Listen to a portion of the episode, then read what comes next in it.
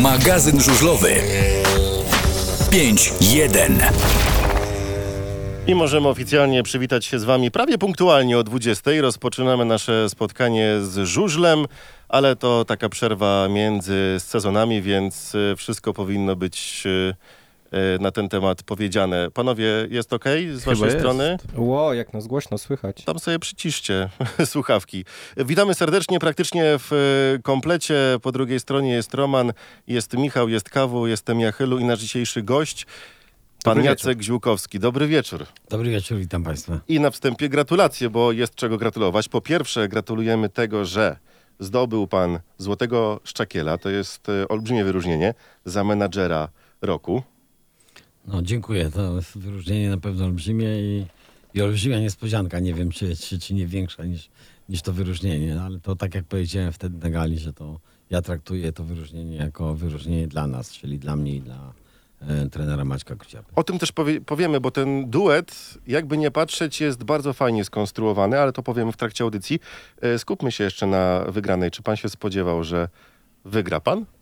Nie, to chyba nawet y, jak potem oglądałem e, u siostry nagranie i widziałem swoją twarz, to, to byłem trochę zaskoczony. Dla mnie y, dużo radością było to, że znalazłem się najpierw w piątce nominowanych, a potem już wiedziałem, że w pierwszej trójce, prawda, to to już było e, bardzo duże wyróżnienie. No a, a, a potem ta wiadomość. Zresztą dopiero zauważyłem też na tym nagraniu, że prezes Witkowski, jak odczytywał e, tą e, kopertę, otworzył, to było najpierw było takie o! I dopiero powiedział, kto jest zwycięzcą, także on też był chyba zaskoczony, no ale no, taki jest sport, że czasami są niespodziewane wyniki. I to głosowali kibice. Tam, chłopaki, jaka to była przewaga e, pana Jacka? 30% No, nad Już- drugą osobą. Już czytamy. To była naprawdę spora, spora przewaga. A druga sprawa, na pana szyi zawisł srebrny medal PG Ekstraligi, czyli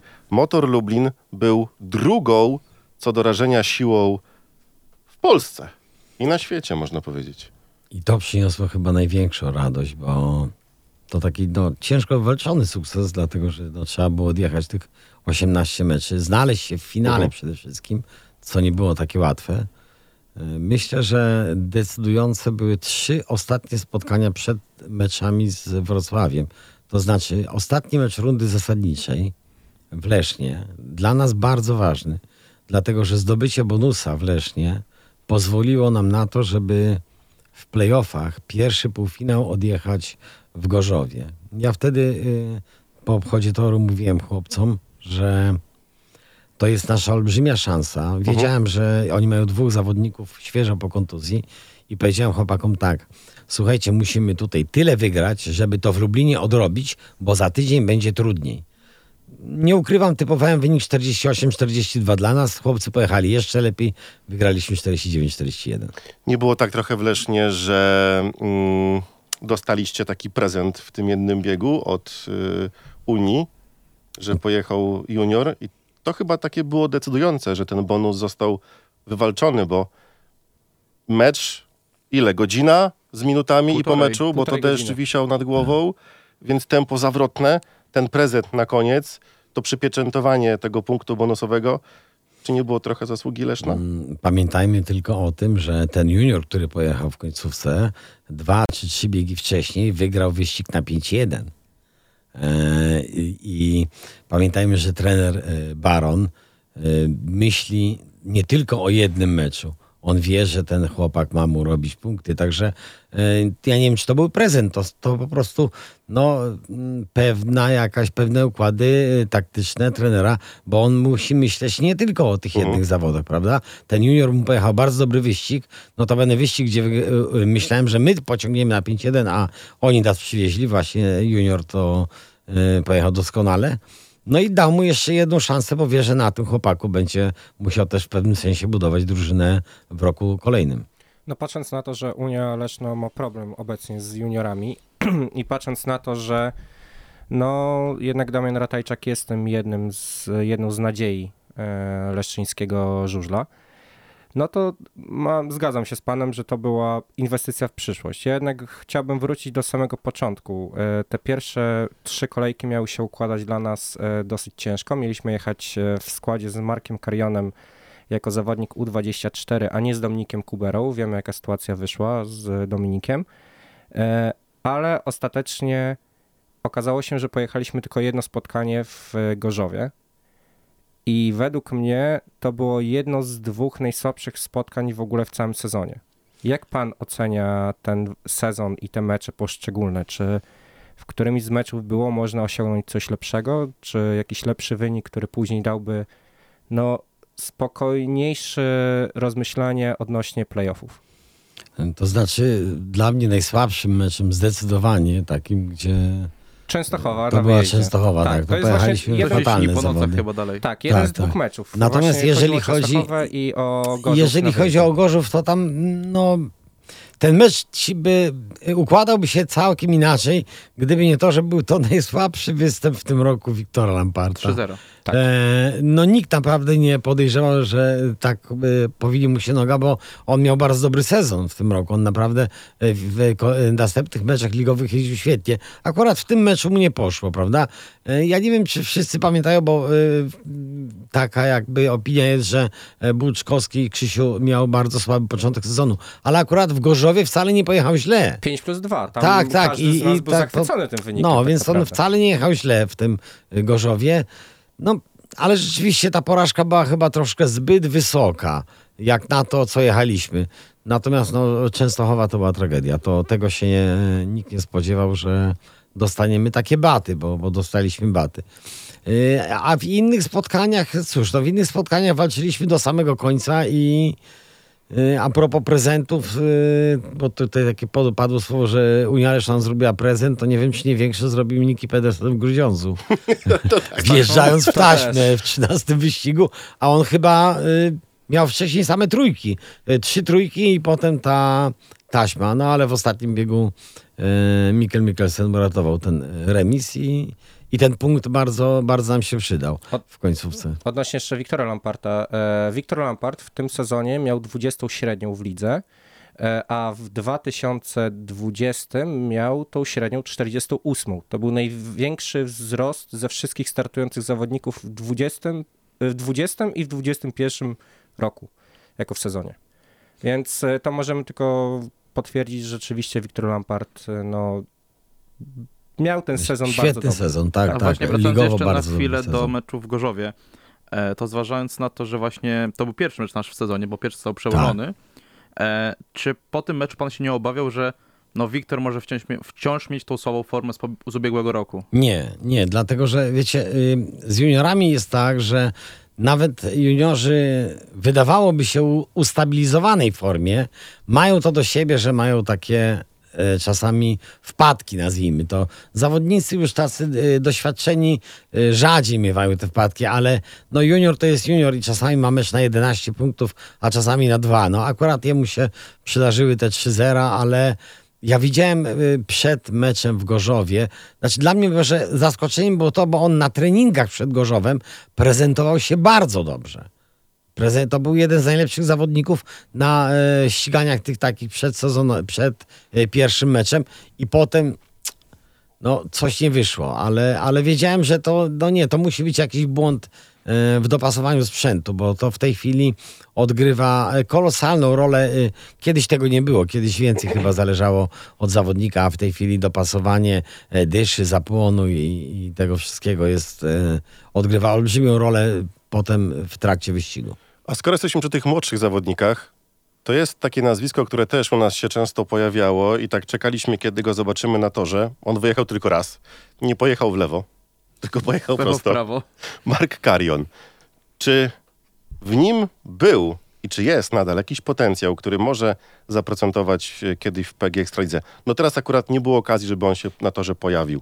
Była tylko jedna, z której... No, Dość nieudana i chyba wymuszona. Tak, no nie było Kubery, więc musiał pojawić się Carion. No i Mark i Wiktor. Lampard, tych osoby mecz wtedy. Tak, czy, czy widzi pan w tym zawodniku, że coś z tego będzie, z tej mąki będzie Coś chleb? będzie z tego Powiem chłopaka? tak. ym, Chciałbym, żeby Mark pozostał i spróbował swoich sił w tej drużynie U24. bo to jest szansa na to, żeby się rozjechać i pokazać, prawda? Natomiast y, no trudno się tam dziwić, że w późniejszych meczach jeszcze za y, Marka jechał y, Dominik Kubera, Tak bo jest. jechał bardzo dobrze. Y, Natomiast też korzystaliśmy no, więcej niż trzy biegi w meczu, czy z Mateusza Cierniaka, czy z Wiktora Lamparta, ale obaj naprawdę jechali dobrze, dobry sezon i, i robili fajne punkty. Treningi, te przynajmniej, w których ja uczestniczyłem, pokazują, że Mark przy wygranym lub równym starcie no nie odpuszcza. I, I potrafi zaskoczyć, potrafi być szybki, jakby trudno go dogonić. Mhm. Pokazywały to Eee. chociażby indywidualne mistrzostwa świata juniorów, Tak, gdzie całkiem nieźle całkiem się fajnie prezentował. tak, tak, Dlatego mówię, chciałbym, żeby pozostał i żeby mógł e, pojeździć sobie to, przynajmniej na początku, w tej drużynie U24, no a potem zobaczymy, co będzie. To ja Bo były może takie, poczekaj, bo, bo były takie mecze, bo nawet y, tutaj mieliśmy taką dyskusję, czy jak u nas w domu jest mecz wygrany i tak naprawdę ostatnie biegi nic nie znaczą, bo i tak już mamy wynik. Chociażby Eee, mecz z falubazem. Tak, z falubazem. Dwumecz y, jest zrobiony. Y, Nie było gdzieś z tyłu głowy u pana czy, czy w teamie, że kurczę, może dajmy teraz szansę Markowi, skoro i tak mecz wygrany, jest entuzjazm kibiców, on w parku maszyn już jest ciśnienie trochę niżej, żeby on w tym jednym biegu gdzieś się pokazał. A skąd wiecie, czy nie było takiej propozycji dla Marka? No właśnie, ja się te, chciałem No właśnie coś chcieliśmy zapytać, zapytać, czy była, powiedzieć, czy- Takie nie, niewygodne pytanie może dla pana. Nie wiem, czy pan może to od- odpowiedzieć na to, ale właśnie, czy były sytuacje, że pan chciał puścić Marka, a on nie chciał? Może Powiem- pan pomidora użyć. E, tak, pomidor, można powiedzieć. Nie, ja powiem tak. e, Nie o wszystkim, co się dzieje w parkingu, mówimy na zewnątrz. Mhm. Pewne rzeczy są dla mnie i dla zawodników. Dla mnie, dla Maćka, dla Marcina Świderskiego i dla zawodników. Yy, Mark mógł pojechać yy, dwukrotnie, yy, ale nie pojechał. No, To jak jesteśmy Tak, przy tym temacie. Ekstraligi U24, to chciałem się dowiedzieć, czy pan będzie ją prowadził, czy Maciek Kuciapa, czy ktoś inny jeszcze z zewnątrz? Nie wiem, ja powiem tak, czekamy na jakby dokładniejszy regulamin tych rozgrywek. Bo nie wiem, jak on będzie wyglądał. Bo tylko wiemy, prawda? że coś takiego będzie. Tak, co. wiemy, że coś takiego będzie, ale tak, nie wiemy, czy tam będzie jakiś limit Polaków, e, juniorów, na jakiej to zasadzie w ogóle będzie rozgrywane.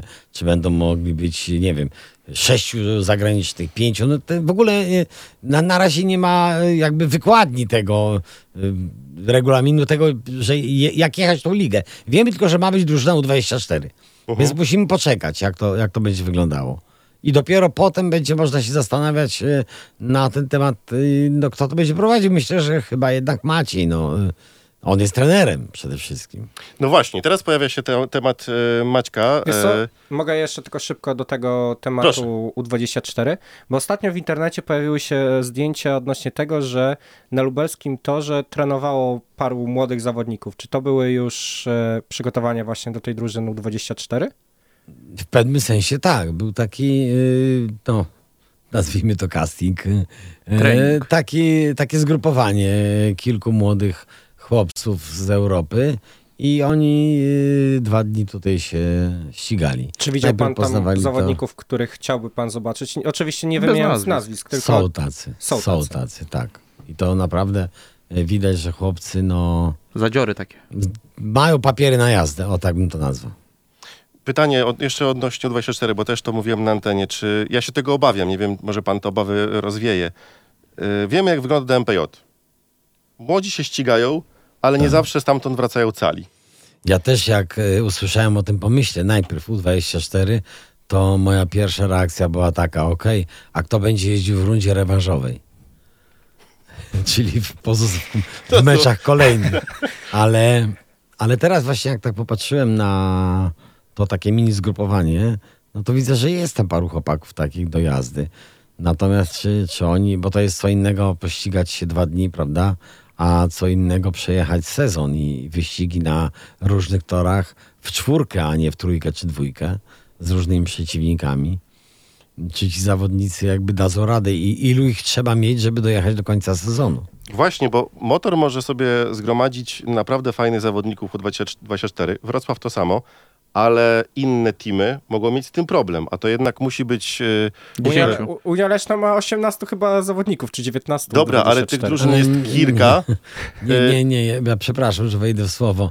Unia Leszno nie ma 18 zawodników. No, Unia Leszno, zaraz, zaraz. Tak. Unia Leszno ma 18 chłopców, którzy posiadają licencję ŻED. Tak, tak. A nie mów to- zawodników. Właśnie, tak. to, to, bo to wiecie, jeżeli y, tych chłopców, y, nie umniejszając im, oczywiście, ale jeżeli tych chłopców po licencji ŻED wypuścimy na zawody ligowe, No to będą To zawody ligowe, jakby nie patrzeć. no to będą zawody ligowe, więc Tak. jeżeli wypuścimy tych chłopców po licencji ŻED na zawody ligowe, to ja nie chciałbym tego oglądać. No i właśnie o to, to pytam, że jedna, jeden zespół może sobie zgromadzić fajnych zawodników, którzy mają papiery, tak jak pan mówi, ale może być zespół, który będzie musiał, ma trzech zawodników, ale resztę dosztukować i nie umniejszając tym zawodnikom, oni mogą stworzyć zagrożenie dla zawodników, z których pan chętnie by skorzystał w meczu. Ja myślę, że y, tak mi się wydaje. y, Być może będzie to w ten sposób, że jeżeli ta drużyna na przykład ma siedmiu zawodników, prawda, to czterech, pięciu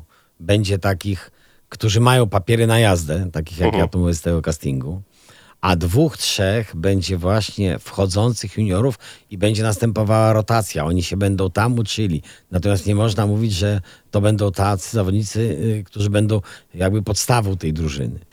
Także tak bym to widział, ale no musimy poczekać na, na wykładnię regulaminu, bo, bo czy tam będą też jakieś zasady, że na przykład iluś Polaków ma być, no, no tego nie wiemy. Tego nie wiemy. No wiemy To- tylko to tyle jest- i w sumie dobrze, że tam nie będą jeździli ci podstawowi juniorzy, bo tylko od średniej biegopunktowej półtorej w dół będą Tak, mogli, więc tak. Tyle podobno- dobrego, że ci zawodnicy podstawowego składu z Ekstraligi no nie odniosą kontuzji, no wprost mówiąc, tak. A jest jeszcze szansa, że podobno ta średnia ma zostać zmniejszona, więc e, to jeszcze bardziej by utrudniło tym podstawowym zawodnikom najazdę w tej lidze. Dlatego mam nadzieję, że ta, ta wykładnia regulaminu i jakby dokładne zasady będą no przynajmniej przed Bożym Narodzeniem, a więc jeszcze w tym roku. A co ogólnie pan sądzi o tej lidze, tak? Czy to jest dobry pomysł, czy to jest pomysł na, na to, żeby ten żużel gdzieś się na tym świecie rozwijał? No bo tutaj nie mówimy tylko o Polsce, ale tutaj myślę, że to też jest ukłon w stronę innych ośrodków. Ja czy powiem, to jest dobry pomysł, czy to jest no tak średnio? No i też patrząc na to, że nie jako menadżer motoru, tylko Tak, jako osoba, ogólnie. która już w tym żużlu siedzi tyle lat, że wie o co chodzi w tym sporcie, tak? Już mówię, na początku jak usłyszałem o tym pomyśle, to troszkę się przestraszyłem, bo po prostu, y, tak jak tu kolega powiedział, y, wyobraziłem sobie tych zawodników po licencji w meczach ligowych i przestraszyłem się jak będzie, ale potem, y, między innymi po tym naszym y, mini zgrupowaniu, a wiem, że nie tylko w Lublinie takie zgrupowanie się odbyło, w innych miastach też, widzę, że jest cała plejada chłopców, którzy potrafią jechać i chcą jechać. I tak jak przeanalizowałem to wszystko, to to jest może dobry sposób na to, żeby, żeby to nie było tak, że za kilka lat w Grand Prix będzie ośmiu Polaków jeździło, bo to naprawdę nie będzie ciekawe. Niech ci y, chłopcy z innych krajów dostaną swoją szansę i pokażą się no, jako naprawdę zawodnicy, bo ja pamiętam jak zaczynał Emil Sajfudinow, to, to on y, potem był medalistą, ale nie od razu.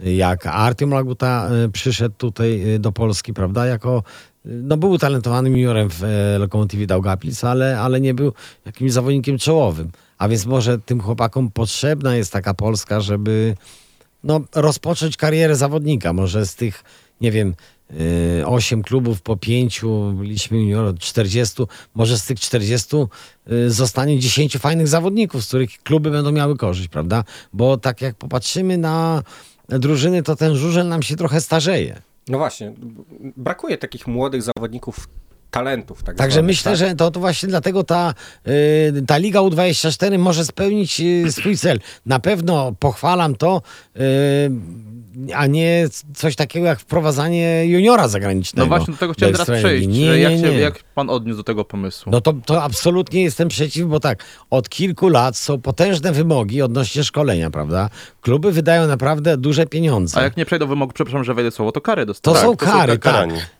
Y, DMPJ-y są bardzo rozbudowane. Jest kilkadziesiąt turniejów. Kiedyś były cztery turnieje eliminacyjne, jeden finałowy. A w tej chwili jest kilkadziesiąt zawodów.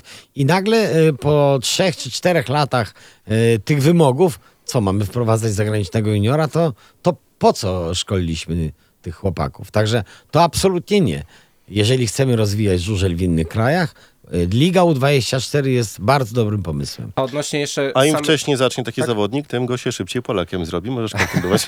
a odnośnie samej e, Szybciej żadne znajdzie. jeszcze ligi U24. Czy nie uważa pan, bo takie głosy też się pojawiły, że kluby powinny spróbować porozmawiać z GKSZ-em, żeby to nie była oddzielna liga, tylko żeby to była druga liga, jako żeby te drużyny U24 startowały w drugiej lidze. Czyli Czy trzeci nie- poziom rozgrywkowy. Tak, w trzeci poziom rozgrywkowy, a nie robić tak naprawdę czwarty, który byłby zamknięty, zamkniętą ligą. No, biorąc pod uwagę, jak ta druga wyglądała w tym roku. Dokładnie. Jak Dobrze, będzie w przyszłym? Jak Już. będą wyglądać w przyszłym. Ale ja powiem wam, że kluby drugoligowe by zaprotestowały.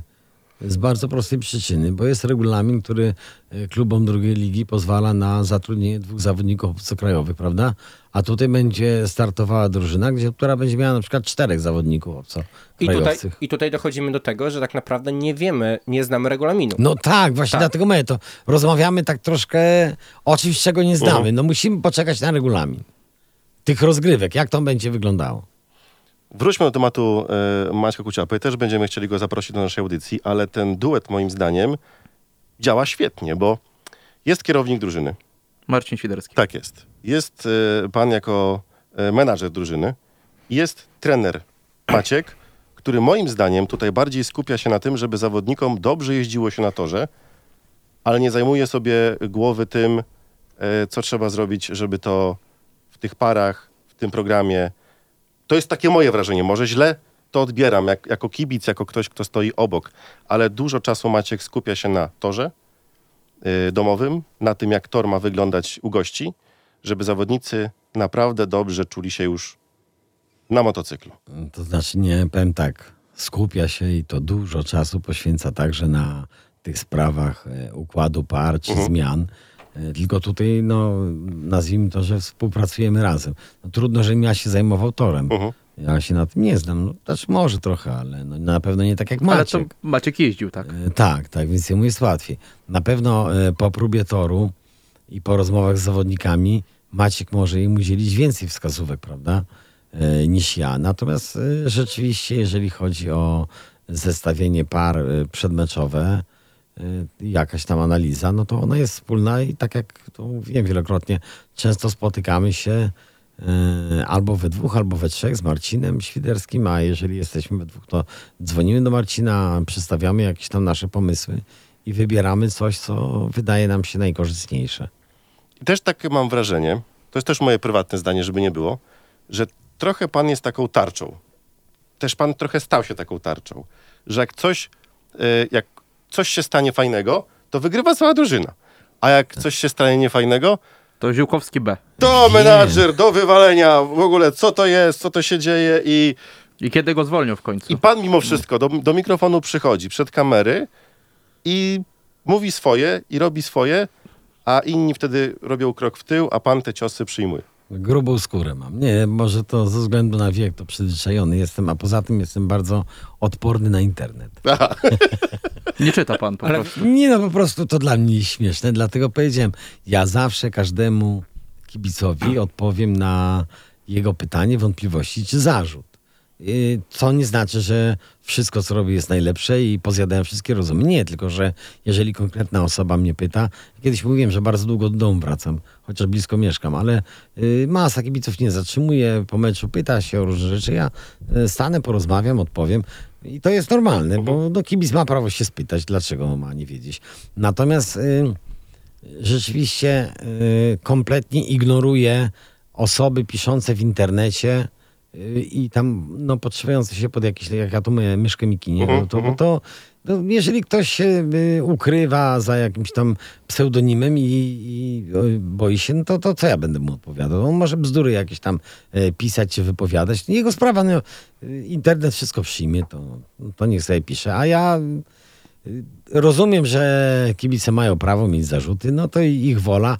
Ktoś musi te ciosy przyjmować, niech będę to ja, mnie to nie przeszkadza. To teraz takie trochę przyjemniejsze pytanie e, do pana, bo jak pytałeś, e, e, Paweł, o to, czy było coś, co zawaliło i tak dalej, to bym chciał z drugiej strony. Który moment był dla pana takim, że wow, co ten zespół zrobił, co tu się w ogóle wydarzyło. Albo co ja zrobiłem. Albo co pan zrobił, albo co kibice zrobili, albo takie momenty tego sezonu, które naprawdę w pamięci zapadną. Wydaje mi się, że pierwszy mecz ze Spartą Wrocław u nas, wiecie, to, to co pojechała nasza drużyna, myśmy wygrali tam e, 52-38 Tak, chyba, 14. ale tak naprawdę gdyby nie taka sytuacja pomiędzy Glebem Czegunowem a Gryszą Lagutą, e, gdzie mieliśmy szansę na wygranie biegu 4-2, a może i 5-1, ale przynajmniej 4-2, a przegraliśmy bodajże 1-5, to ten mecz by się zakończył wynikiem 55-35 albo wyżej, albo 56-34, bardzo wysoko. I w tym meczu drużyna pojechała rewelacyjnie dobrze. To był jedne zawody, a drugie zawody, no to występ w Gorzowie. To było rzeczywiście wow. To, co pojechali W półfinale. chłopcy. W półfinale, tak, tak, tak. Pierwszy występ w Gorzowie to naprawdę, ja po tym meczu, wiedziałem, że mecz w Lublinie będzie trudny, ale już taki byłem spokojniejszy o ten awans. To ja powiem panu, że e, powiedziałem Grzegorzowi przed e, transmisją samą, jaką robiliśmy w radiu, że ten skład, który był ustawienie par, albo to będzie strzał w dziesiątkę, albo to będzie totalna katastrofa. Bo to było zupełnie taki galimatias, że Tak, to było, to było taktycznie e, to teraz jak patrzymy, to mistrzostwo świata, najlepsze tak? zagranie w tym sezonie. No a jakby nie wyszło, no to ktoś musiał być winien. Ale od No, ale to wiecie, to tak jest zawsze. E, Jeżeli się robi jakąś zmianę w meczu, prawda? No to wiadomo, że nikt nie chce robić zmiany tak, żeby przegrać wyścig, tylko każdy chce wygrać. No i teraz jak e, wygra, to ale super, wyczucie miał, pojechał. A jak przegra, no co ten debil zrobił? Przecież wiadomo było, że on nie pojedzie. No a to nie jest tak, no.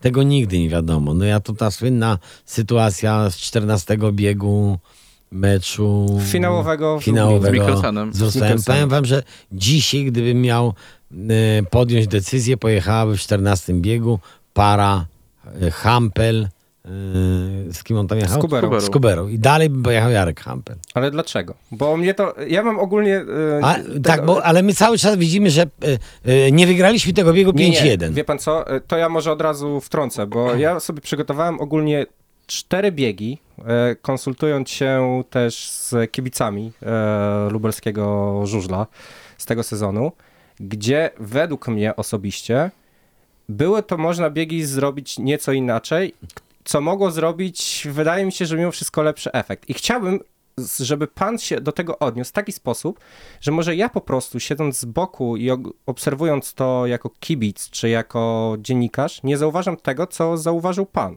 I chciałem po prostu, żeby pan się do tego odniósł.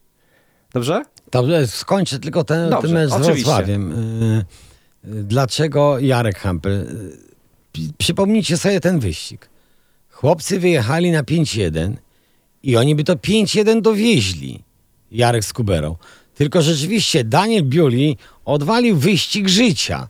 To, co on pojechał po tych balotach, ja potem rozmawiałem z nim chwilkę przed wywiadami tam w tej mixzonie i mówiłem mu, że 5 centymetrów brakowało do kreszu, a on mówi no 5, 2 cm, 2 centymetry. Jakby go tam zawinęło w tych balotach, to on i w rewanżu by nie wystartował. No ale, ale wyszło mu i, i wygra, i wygrał. Przyjechał drugi, prawda? Ale tutaj jakby Jarek nie popełnił błędu. Dlaczego nie pojechał Jarek, a nie Mikkel Mikkelsen? To, co powiedziałem przed chwilą. Nie wszystko, e, o czym wiemy w parkingu, mówimy na zewnątrz. Dobrze, tylko od razu też powiem, dlaczego według mnie osobiście Jarek Hampel nie powinien pojechać w tym biegu i A dlaczego... kto po- miał pojechać? Mikkel Mikkelsen. Nie. Ale powiem dlaczego nie Jarek Hampel. Jarek Hampel podczas e, tamtego meczu był najgorszym zawodnikiem, jeżeli chodzi o prędkość. Jarek Hampel w tamtym meczu stracił ogromną ilość punktów na dystansie. Dlatego nie rozumiałem i w sumie do tej pory nie rozumiem, dlaczego Jarek Hampel wystąpił w tamtym biegu, a nie Mikkel Mikkelsen. Wiemy o tym, że Mikkel Mikkelsen nie lubi jeździć bieg po biegu i to nie jest żadna tajemnica. Ale to już chyba się zmieniło, pokazał to Ale ostatnio. jak dla mnie, mimo wszystko powinniśmy tam wtedy zaryzykować. Ja mam jeszcze oprócz tego biegu trzy inne biegi e, i to może pan też wyjaśni. Przypominaj, ja sobie Tak, przypomnę, przygotował no, się. tak. Przygotowałem się, tak. to nie. E, po pierwsze, czwarta kolejka, mecz w Zielonej Górze z Falubazem i bieg czternasty, gdzie było e, wystawionych dwóch juniorów. Czy to nie był błąd, że dwóch juniorów pojechało w biegu, w jednym biegu? A jak e, trzy biegi wcześniej ta para przywiozła mi 5-1, to nie był błąd? Bardziej chodzi o to, że wie pan o tym, że e, mówi się inaczej. Ja tego nie wiem, jak to wygląda w środku, dlatego nigdy nie byłem menadżerem, dlatego e, pytam pana. Ale chyba, z, przynajmniej z tego co wiem, nie powinno wystawiać się dwóch juniorów właśnie przy takiej sytuacji, jeżeli jeden wyjedzie w taśmę. Żeby było można zastąpić go, innego zawodnika drugim zawodnikiem, Ale prawda? jeszcze raz mówię, trzy biegi wcześniej pojechała para juniorów, Lampard i Cierniak i wygrała 5 do 1. A szczerze I mówiąc, wtedy nie nie było. A to Zaraz- tak zaraz było. sprawdzę. Y, Cofnij się dwa albo trzy biegi wcześniej. Drugi- Możliwe, że to 12 był, że był dwie, bieg 12. Tak, i ja nie wygrali mówię. 5-1 Lampard z Cierniakiem i wtedy było w porządku. Ja stanę w, w obronie. Czyli zobaczycie, jak jadą dwa juniorzy i wygrają 5 jest super, a, a jak, ale jak nie pojadą, to, to jest błąd. Nikt nie zakłada, że wjedzie w taśmę. Tak, oczywiście, że nikt nie zakłada, tylko po prostu, czy to nie jest, e, czy zazwyczaj nie układa się tego w ten sposób, żeby dwóch juniorów nie startowało w jednym biegu? To może niech pan to wyjaśni. Może Czy nie tak- w biegu, a w biegu nominowanym jak już. Bo Znaczy- to głównie o to ci chodzi. Powiem tak, mam parę, która jedzie dobrze w tym meczu, prawda? Przed chwilą wygrywa mi podwójnie i, i chcę, żeby to powtórzyli, no, no po prostu. Pojechali, nie wyszło. Wjechał w taśmę, no ale to, no tak bywa. No dobrze, Kolejny mecz. to to mamy wyjaśnione. E, 12 kolejka mecz w Toruniu e, z Apatorem. Lampard. Tak. Nie musisz mówić, nie musisz mówić co. Tak, dokładnie, dokładnie tak. Dlaczego Wiktor Lampard pojechał w e, miejsce Krzysztofa Buczkowskiego, gdzie e, Adrian Miedziński wówczas, który fajnie się prezentował tego dnia, jechał z najlepszego pola w drugiej części meczu, bo takim było pole D, z tego co sprawdziłem, przez co w 14 biegu musiał jechać bezbarwny tego dnia Jarosław Hampel. Tak, to już się mówię. E, odnośnie tego, mm, czy pole jest jakieś najlepsze, czy nie. Zauważ, z jakich pól startował Wiktor Lampard w tym meczu i z jakich pól zdobywał punkty. E, w, w tych biegach, bo on tam e, nastukał tych punktów gdzieś koło dychy. Tak, tylko e, bardziej chodzi o to, że w, e, wówczas w tym biegu jeszcze jechał e, Kamil Marciniec, jak dobrze pamiętam, z juniorów e, Apatora, przez co no, było można zakładać, że to 3-3 nawet Krzysztof Buczkowski, który był tego dnia słaby, no dowiózłby. Ale ja nie, Kamilowi. jak ja jadę do wyścigu, to ja nie chcę 3-3. Ja chcę 5-1, tak jak wasza audycja. I więc jest- jeżeli Lampard mi wali trójki e, z wąskich pól, bo z tego co pamiętam, to on wygrywał mi biegi właśnie z wąskich pól i wtedy poje... to też z zawodnikami się rozmawia. To Tak. nie jest tak, że ja zawodnikom nakazuję, masz jechać tu i z tego. Nie, tylko pytam, pasuje ci to pole? Bo jednemu zawodnikowi pasuje krawężnik, a drugiemu spod bandy, prawda? No oczywiście. tak, pasuje mi, wychodzę. Mam tak ustawiony motocykl, że akurat z tego pola mi dobrze idzie, prawda? I ja liczę na to, że my ten bieg wygramy, a nie, że przywiozę Marcińca i będzie 3-3. Ale bardziej chodziło mi o to, że 3-3 to było minimum w tym biegu. I nawet Krzysztof Buczkowski mógł powalczyć o lepszy bilans e, tego biegu, mimo tego, że Adrian Miedziński startował z pola D, które mówię w drugiej części, bo było tak, że z tego co dzisiaj sprawdzałem, do ósmego biegu jechało najlepiej pole A i pole B. Z pola C i z pola D praktycznie nikt nie zdobywał punktów, a jeżeli to był, to był m.in. Robert Lambert, ale w drugiej części meczu właśnie te pola C i D były najlepsze. Z tego też powodu Adrian Miedziński, który fajnie się prezentował tego dnia, po raz kolejny powtórzę, e, no jechał z pola D, przez co było można zakładać, że dobrze wyjdzie ze startu, a jak wiemy Adrian Miedziński jest zawodnikiem, który jak wyjdzie dobrze ze startu, to jedzie na dystansie. Przez co zastanawiam się po prostu, czy mimo wszystko nie było lepiej puścić Krzysztofa Buczkowskiego i dać Wiktorowi ten 14 bieg w miejsce Jarka Hampela. Zobacz, ile czasu spędzamy teraz na analizie tego biegu. Ale tak, ale chodzi Czek, czekaj, daj nie Tak, przerywaj, tak, bo dobrze, daj mi powiedzieć. My między biegami mamy dwie albo trzy minuty i wtedy jest szybkie pytanie. Jak się czujesz? Pojedziesz tak, pojadę, wygram. Dobra, siadasz, y, masz żółty, startujesz. Nie ma czasu na większe dyskusje. My teraz możemy sobie fajnie porozmawiać. Na luzie siedzimy, spędzamy 5 minut nad tym, a Tak. tam mam chwilę. I to jest szybkie, krótkie pytanie do zawodnika. Pasuje ci tak, pojedziesz, pojadę i wygram. Je, jedzie. No nie wygra, no bo czterech zawodników chce wygrać, a wygrywa tylko jeden. Dlatego mówię, no e, to, tak, tak to wygląda. Ja w tej chwili, wiesz, nie pamiętam e, dokładnie jakby toku myślenia, ale jeżeli postawiliśmy z Maćkiem na Wiktora, to znaczy, że on y, czuł się na tyle dobrze, że uważał, że pociągnie to i wygra. No nie wyszło. Bieg się zakończył jakim wynikiem, bo nie pamiętam, 3-3, tak? 12 bieg. Tak. 12 bieg zakończył się wynikiem 3 do 3. 3-3. No, no bo, bo tak wszystkiego nie pamiętam. Ale no cóż, to, No to to tak tak wyszło. tego meczu jeszcze to Wiktor Lampard zrobił trójkę z pola A i B w tym meczu i z pola e, później e, D zrobił jedynkę. Ale to jedną trójkę zrobił on tak. Z A i B zrobił. Z A i B, bo to, to jechał w pierwszej części meczu, później jechał w drugiej części Mhm. meczu. To właśnie to, o czym mówiłem, że to pole bardzo się zmieniało. Ile punktów zdobył w ogóle Wiktor? E, 11 plus 1 No, no to z 5. to piękny wynik w sumie. Chodzi mi bardziej Chyba o to, najlepszy w że tym sezonie. Jak, jeżeli rozmawiałem po prostu, bo już pan zgaduje, że przeanalizował te mecze, wie w którym momencie było można zachować się inaczej. Po prostu. No a tak, ale to już Dlatego jest po meczu, to nie tak, cofnę się. Tak, tak, oczywiście. Dlatego teraz rozmawiamy po prostu na spokojnie o tym, czy gdyby teraz pan był w takiej samej sytuacji, wiedząc, co się wydarzyło, e, bardziej nawet nie chodzi mi o wynik, tylko po prostu wiedząc na spokojnie, mając więcej czasu. Tak, to czy może zdecydowałby- Lamparta bym zostawił na Czy bieg zdecydował- 14. No właśnie, o to mi chodzi. Tak, czy... może tak, może tak, ale to mówię, no, no teraz tam fajnie, tak e, łatwiej, natomiast mówię, na meczu to inaczej wygląda. Ja kiedyś, e, kilka lat temu, jak pracowałem w, w, w Rzeszowie, e, był taki dziennikarz, e, Tomek Welc, e, pracował w oddziale Gazety Wyborczej. I tak rozmawialiśmy, on mówi, Jacek, ale co wy tam robicie na tym meczu? Przecież to dwie godziny trwa mecz, biegów jest 15 minut, prawda? No, No. może 17, tam nie ma co robić. No, mówię, no to, to masz rację, nudzimy się. Ale odchodząc z Rzeszowa, poradziłem pani prezes, że Tomek Wels troszkę się tam orientuje i to jest dobry kandydat na kierownika drużyny. I rzeczywiście był chyba przez dwa sezony kierownikiem drużyny, już jak ja wróciłem do Lublina i kiedyś się spotykamy, my, no Tomek, jak tam, to teraz Nudzisz ty się się? nudzisz.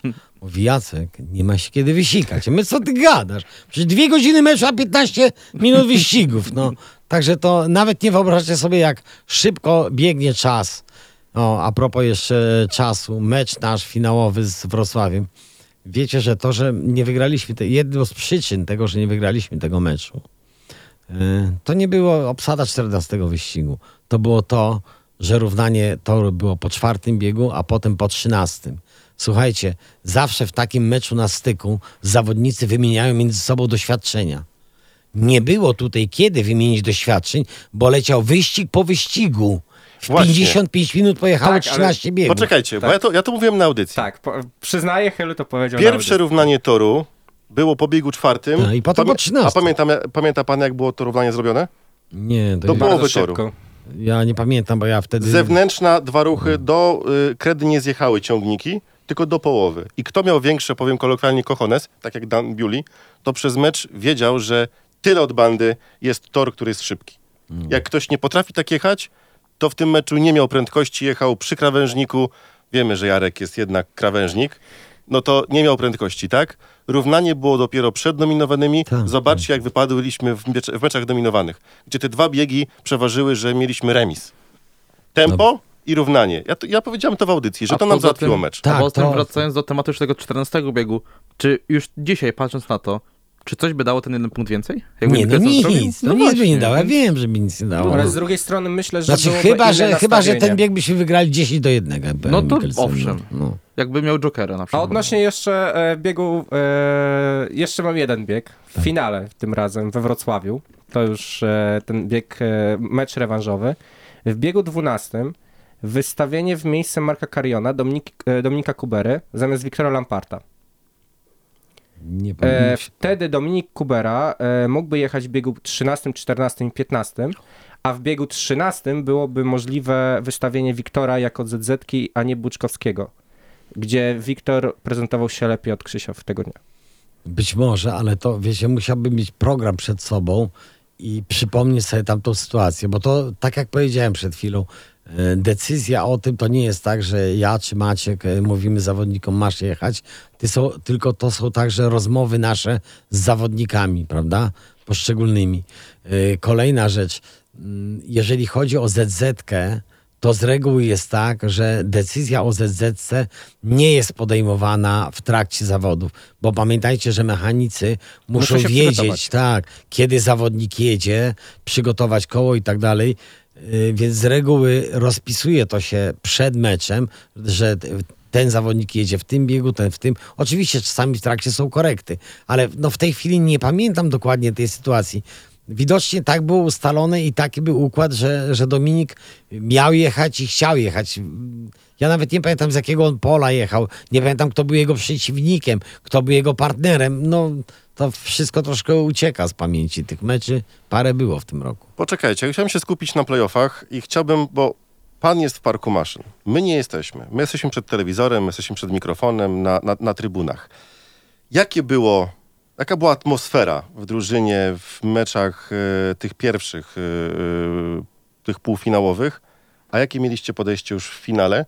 Bo moim zdaniem sukces motoru ogłoszony był już przed wejściem do finału. 30 lat, historyczna chwila, srebrny medal, wielka feta, y, wielcy goście w studiu podczas N-Sport. Już czułem, że wtedy jest sukces wytrąbiony. Powiem wam tak, że zaskoczę was, tak jak mnie zaskoczyli zawodnicy. Bo ja się obawiałem tego, że zawodnicy będą zadowoleni ze srebrnego Mhm. medalu. Nie. Uwierzcie mi, że atmosfera w rewanżu we Wrocławiu była taka, walniemy to, wygramy to. Ja nawet sam sobie nie zdawałem sprawy, że oni tak bardzo będą zmobilizowani. Tam nie było w ogóle myśli o tym, że mamy srebro. Mhm. Ta myśl przyszła po 15 wyścigu. No, może po 13. Ale tak naprawdę to y, cały czas była wiara wszystkich zawodników, że jesteśmy w stanie to zrobić. I rzeczywiście, no, ja nie wiem, do którego biegu tam prowadziliśmy, chyba do Do dziesiątego. dziesiątego. Po No, no, to, czwartym, dwie po trzecie wyścigu, tak, to, to, to dwie trzecie meczu y, prowadzimy. I Trzecim. naprawdę chłopcy uważali, że że są w stanie to zrobić. To będę, Jarek już był dużo szybszy niż w Lublinie w tym y, Wrocławiu. Y, Dominik jechał dobrze, Mikkelsen jechał dobrze. No, nie wiem, czy pamiętacie w jakiej sytuacji my byli nasi juniorzy. W poniedziałek No. potężnego dzwona zaliczył Wiktor, a dzień przed meczem y, naprawdę Równie groźny. równie groźny i y, groźniejszy w skutkach. No tak. Upadek miał Mateusz Cierniak. Gdybyście widzieli Mateusza, No nie chodzi. Widzieliśmy na, na Nie, nie było go No, na obchodzie. obchodzie toru, no Mateusza. nie, bo obchód toru jest na piechotę, on nie mógł chodzić. On nie mógł chodzić. Tak. Ale mógł jeździć.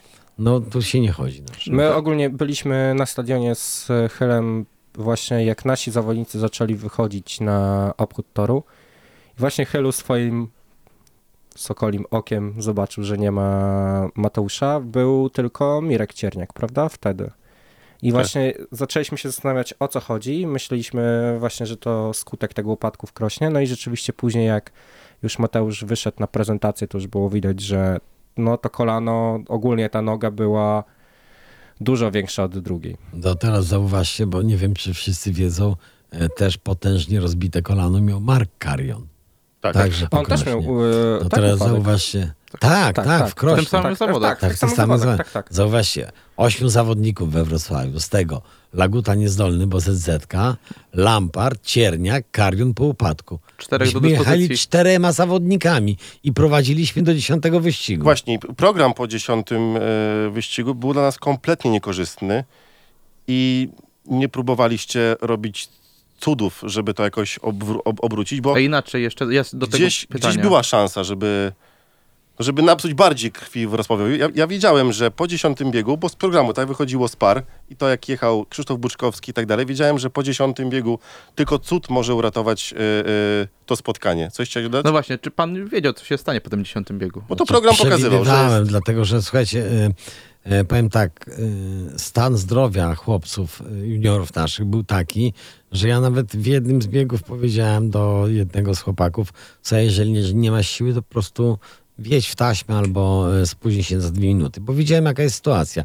Także a propos tego, czy, czy mógł Lampard pojechać za jako ZZ i tak dalej, dobrze, że on wytrzymał y, te wyścigi, co jechał, bo naprawdę oni nie byli w pełni sił. Y, Ja uważam, że w tym meczu wyrwaliśmy wszystko, co dało się wyrwać. No. Dobra, a ja inaczej jeszcze zapytam. To też jest tylko gdybanie, wiadomo, ale jak byłby w tym meczu Łago, to w finale we Wrocławiu. Czy on by Znaczy wystarczył zdrowy, te trzy, zdrowy Tak, oczywiście, zdrowy. to nie Na te zdrowy. trzy biegi, trzy, pięć biegów, czy by wystarczył? no na pewno inny byłby układ meczu i, i mm, myślę, że byłoby jeszcze ciekawiej. Bo no, miałbym piątego zawodnika.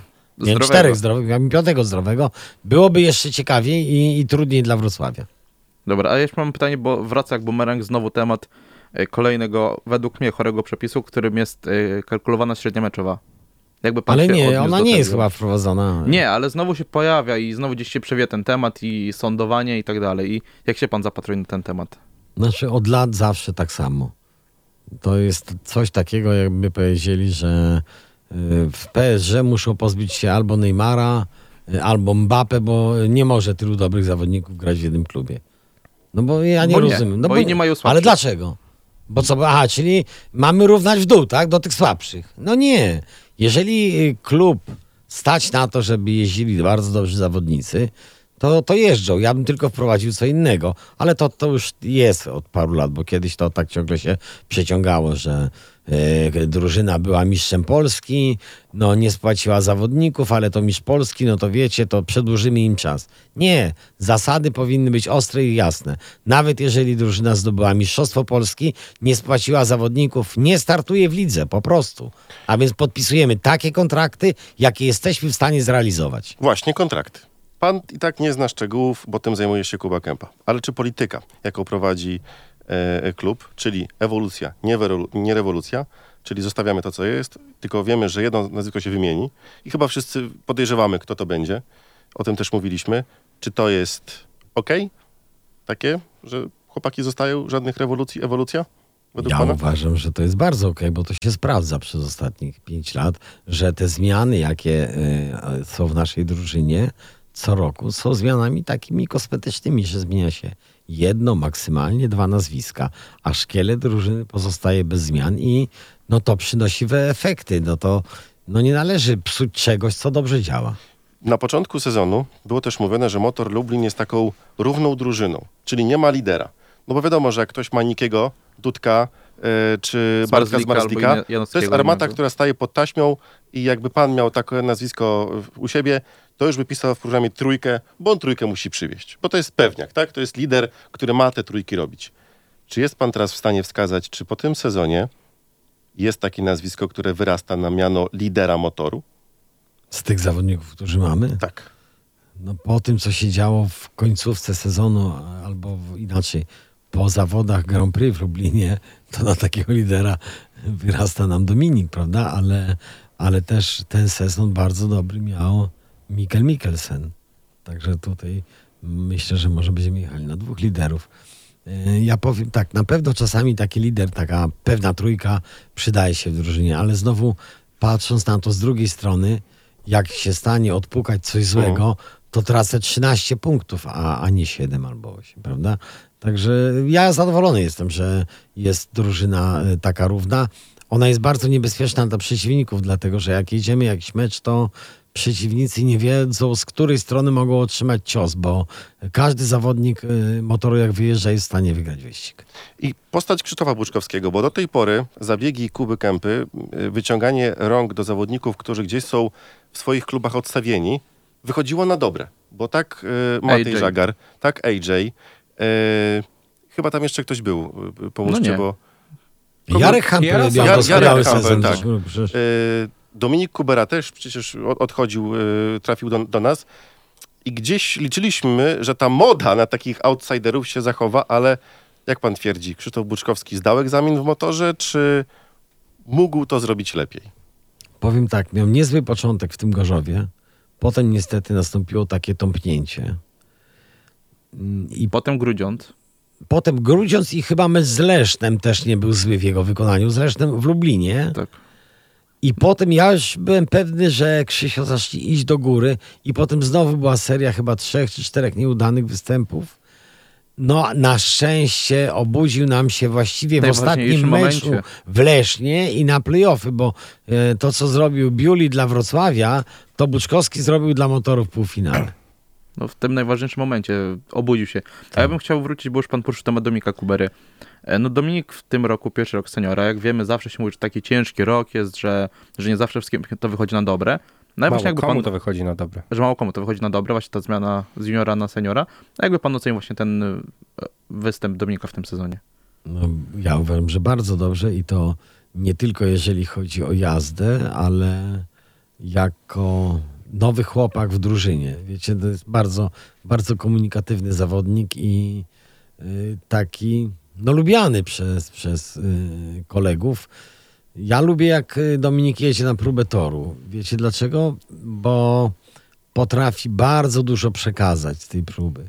Mimo, że jest młodym zawodnikiem, bo dopiero ma 22 lata, no tak, tak widzę, te, że te informacje, które on przekazuje po, po próbie toru są bardzo ważne dla, dla kolegów. W pewnym momencie sezonu Dominik też miał taką chwilową zapaść z formą meczową. Czy to wpływ miało na to te jego sytuacje rodzinne? Być może tak. y, Nikt tutaj jakby nie wymagał od niego yy, nie wiadomo jakich wyników, bo wszyscy rozumieliśmy jaka jest sytuacja i, i myślę, że Dominik docenił to, a potem jakby z meczu na mecz jeździł coraz lepiej. A to, co wydarzyło się już od Grand Prix, no to już kosmos. Ale chyba Dominik sam powiedział w wywiadzie, tutaj odpowiem na to pytanie ja, bo czytałem, że on po potwierdził, że to była jego y, rodzinna sytuacja i powiedział, że y, nikt nie, nikt nie może tego rozumieć, kto tego nie przeżył. I Żeby to zrozumieć, trzeba to przeżyć. tak, i, i tak, tak, tak, tak stwierdziłem po jego wypowiedzi, że ta właśnie sytuacja rodzinna z jego mamą trochę podcięła mu skrzydła. Ale też tylko- powiedział w tym wywiadzie, że Grand Prix w Lublinie było tym punktem, które dało mu strzał do, do tylko lepszych, No lepszych właśnie, a osiągów. propos Grand Prix w Lublinie, czy to była ogromna niespodzianka, taki występ Dominika, czy pan się spodziewał, może, że on może zaskoczyć w tym roku?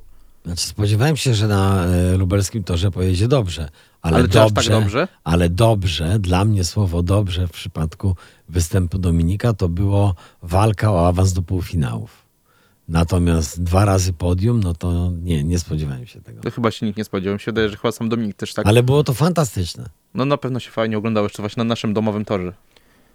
Jeszcze zadam pytanie odnośnie tego sezonu. E, czy pan, wiedząc o tym, że w 2017 roku motor wróci na lubelską, na żużlową mapę Polski w przeciągu sześciu sezonów, pięciu sezonów, e, sześciu sezonów zdobędzie wicemistrzostwo Polski? Spodziewał Nie, się pan tego? Nie, nie, nie. Ja w ogóle y, y, pierwsze plany odbudowy żużla lubelskiego, nie ukrywam, to tak dość sceptycznie do tego podchodziłem. Może dlatego, że nie znałem wszystkich e, informacji, ale to jeszcze było zanim, zanim powstał motor, tylko w ogóle y, jak, jak y, Cross miał to przejąć i, i y, no doszły do mnie takie, takie pomysły, że mm, będzie rok szkolenia, a potem ci zawodnicy po licencji y, będą w lidze startować, to się przestraszyłem tak jak z tym U24, bo ja wiem, co to znaczy zawodnik po zdaniu egzaminu na licencję, ale, y, ale potem się okazało, że no to tam chłopaki mają głowy na karku i trochę oleju w nich i, i wiedzą, co robić, żeby zrobić wynik i zrobili to bardzo dobrze. I y, te pięć lat, które były, znaczy sezony, no, tych pierwszych pięć, czyli druga liga, pierwsza liga i, i trzy sezony w Ekstraklasie, no potwierdziły, że, że zarząd no, wie, co robi i naprawdę i te budowy drużyny były takie spokojne, bo to nie były jakieś tam kosmiczne. Pamiętacie ten pierwszy sezon w 2019 roku, ale tak, pierwszy sezon w 19. Ekstralidze.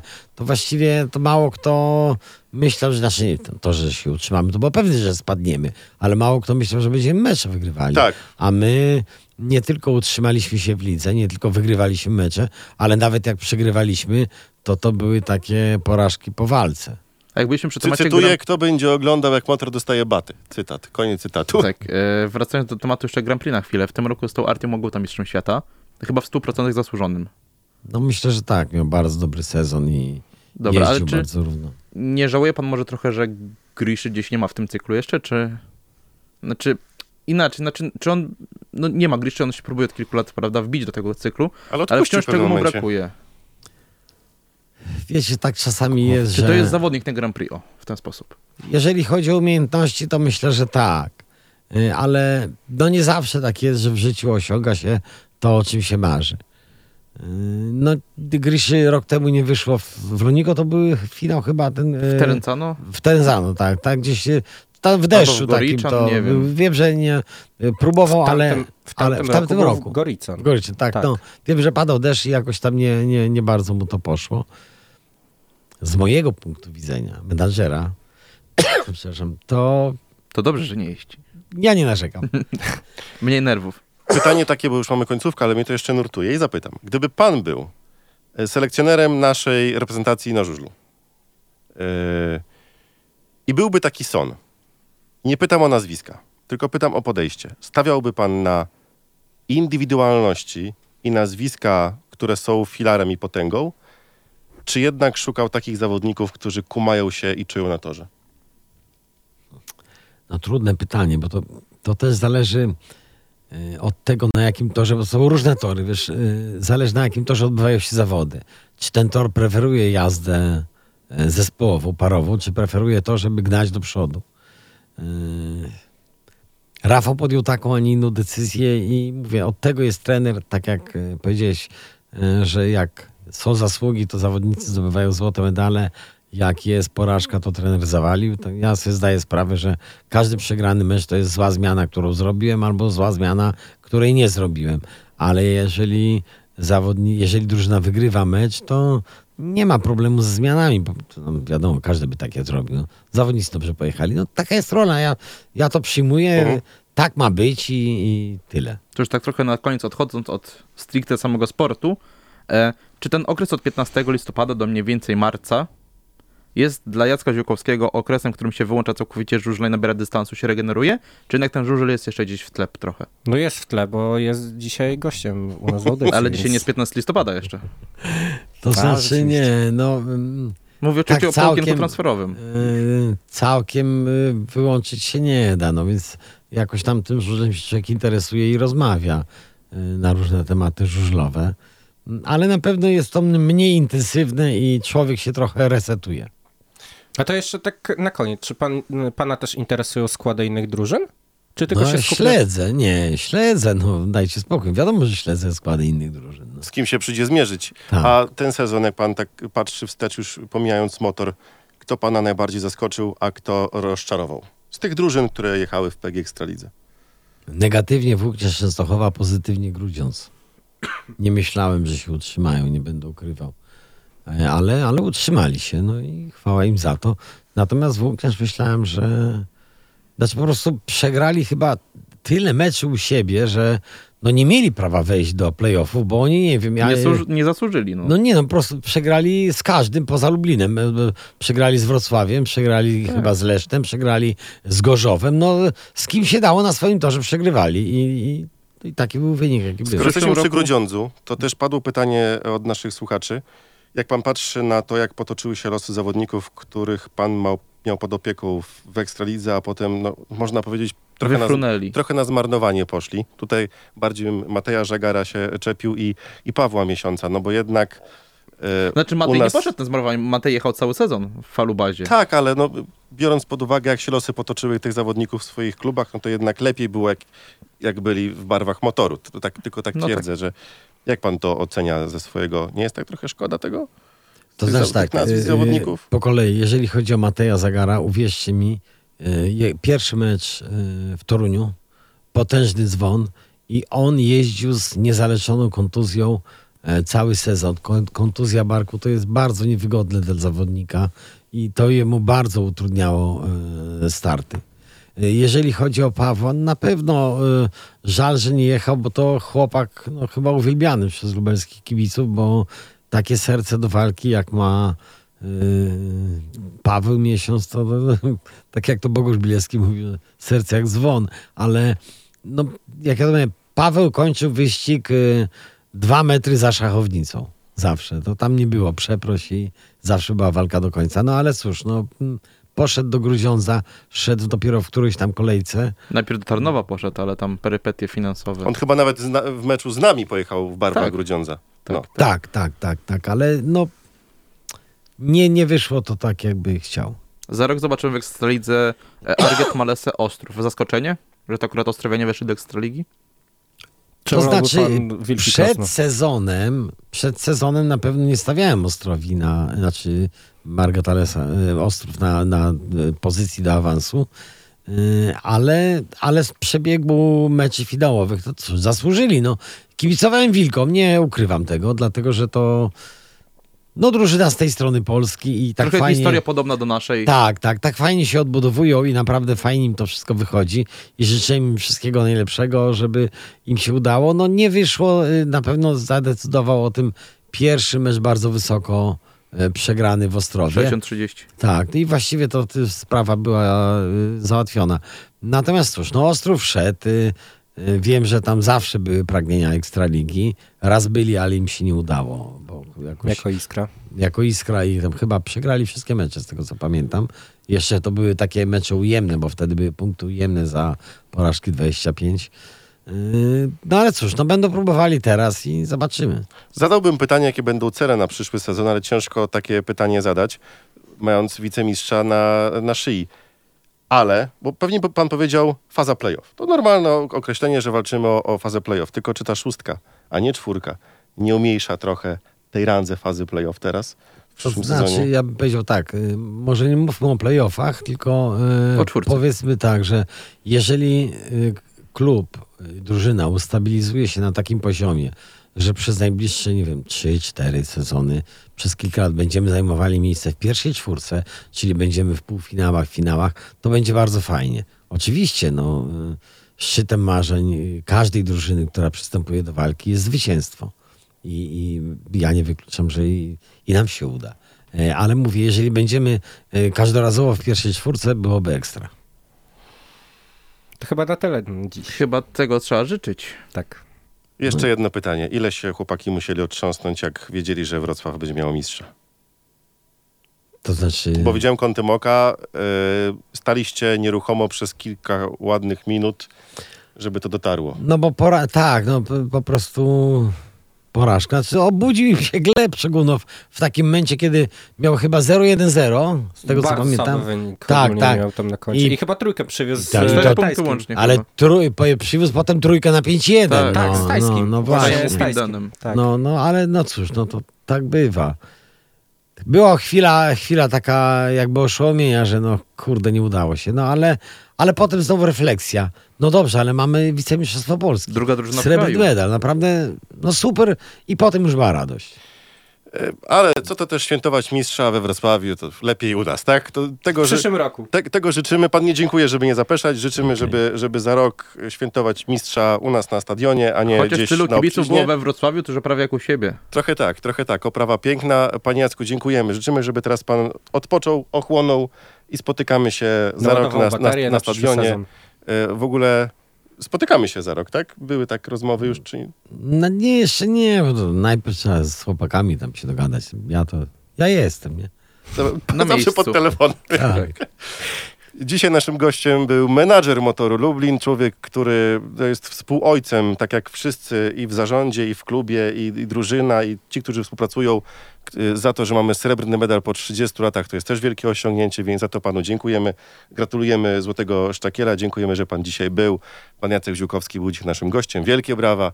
My już dziękujemy i zapraszamy za dwa tygodnie, bo za tydzień jest pierwszy e, dzień listopada, więc my spędzimy ten czas w gronie najbliższych, też odwiedzając groby swoich najbliższych i zawodników. Pamiętajcie, że tak, takowi też i są w naszym mieście. Tam też warto zajrzeć i zapalić znicz. A my za dwa tygodnie razem z wami już słyszymy się w pełnym składzie w 5-1. Dziękujemy.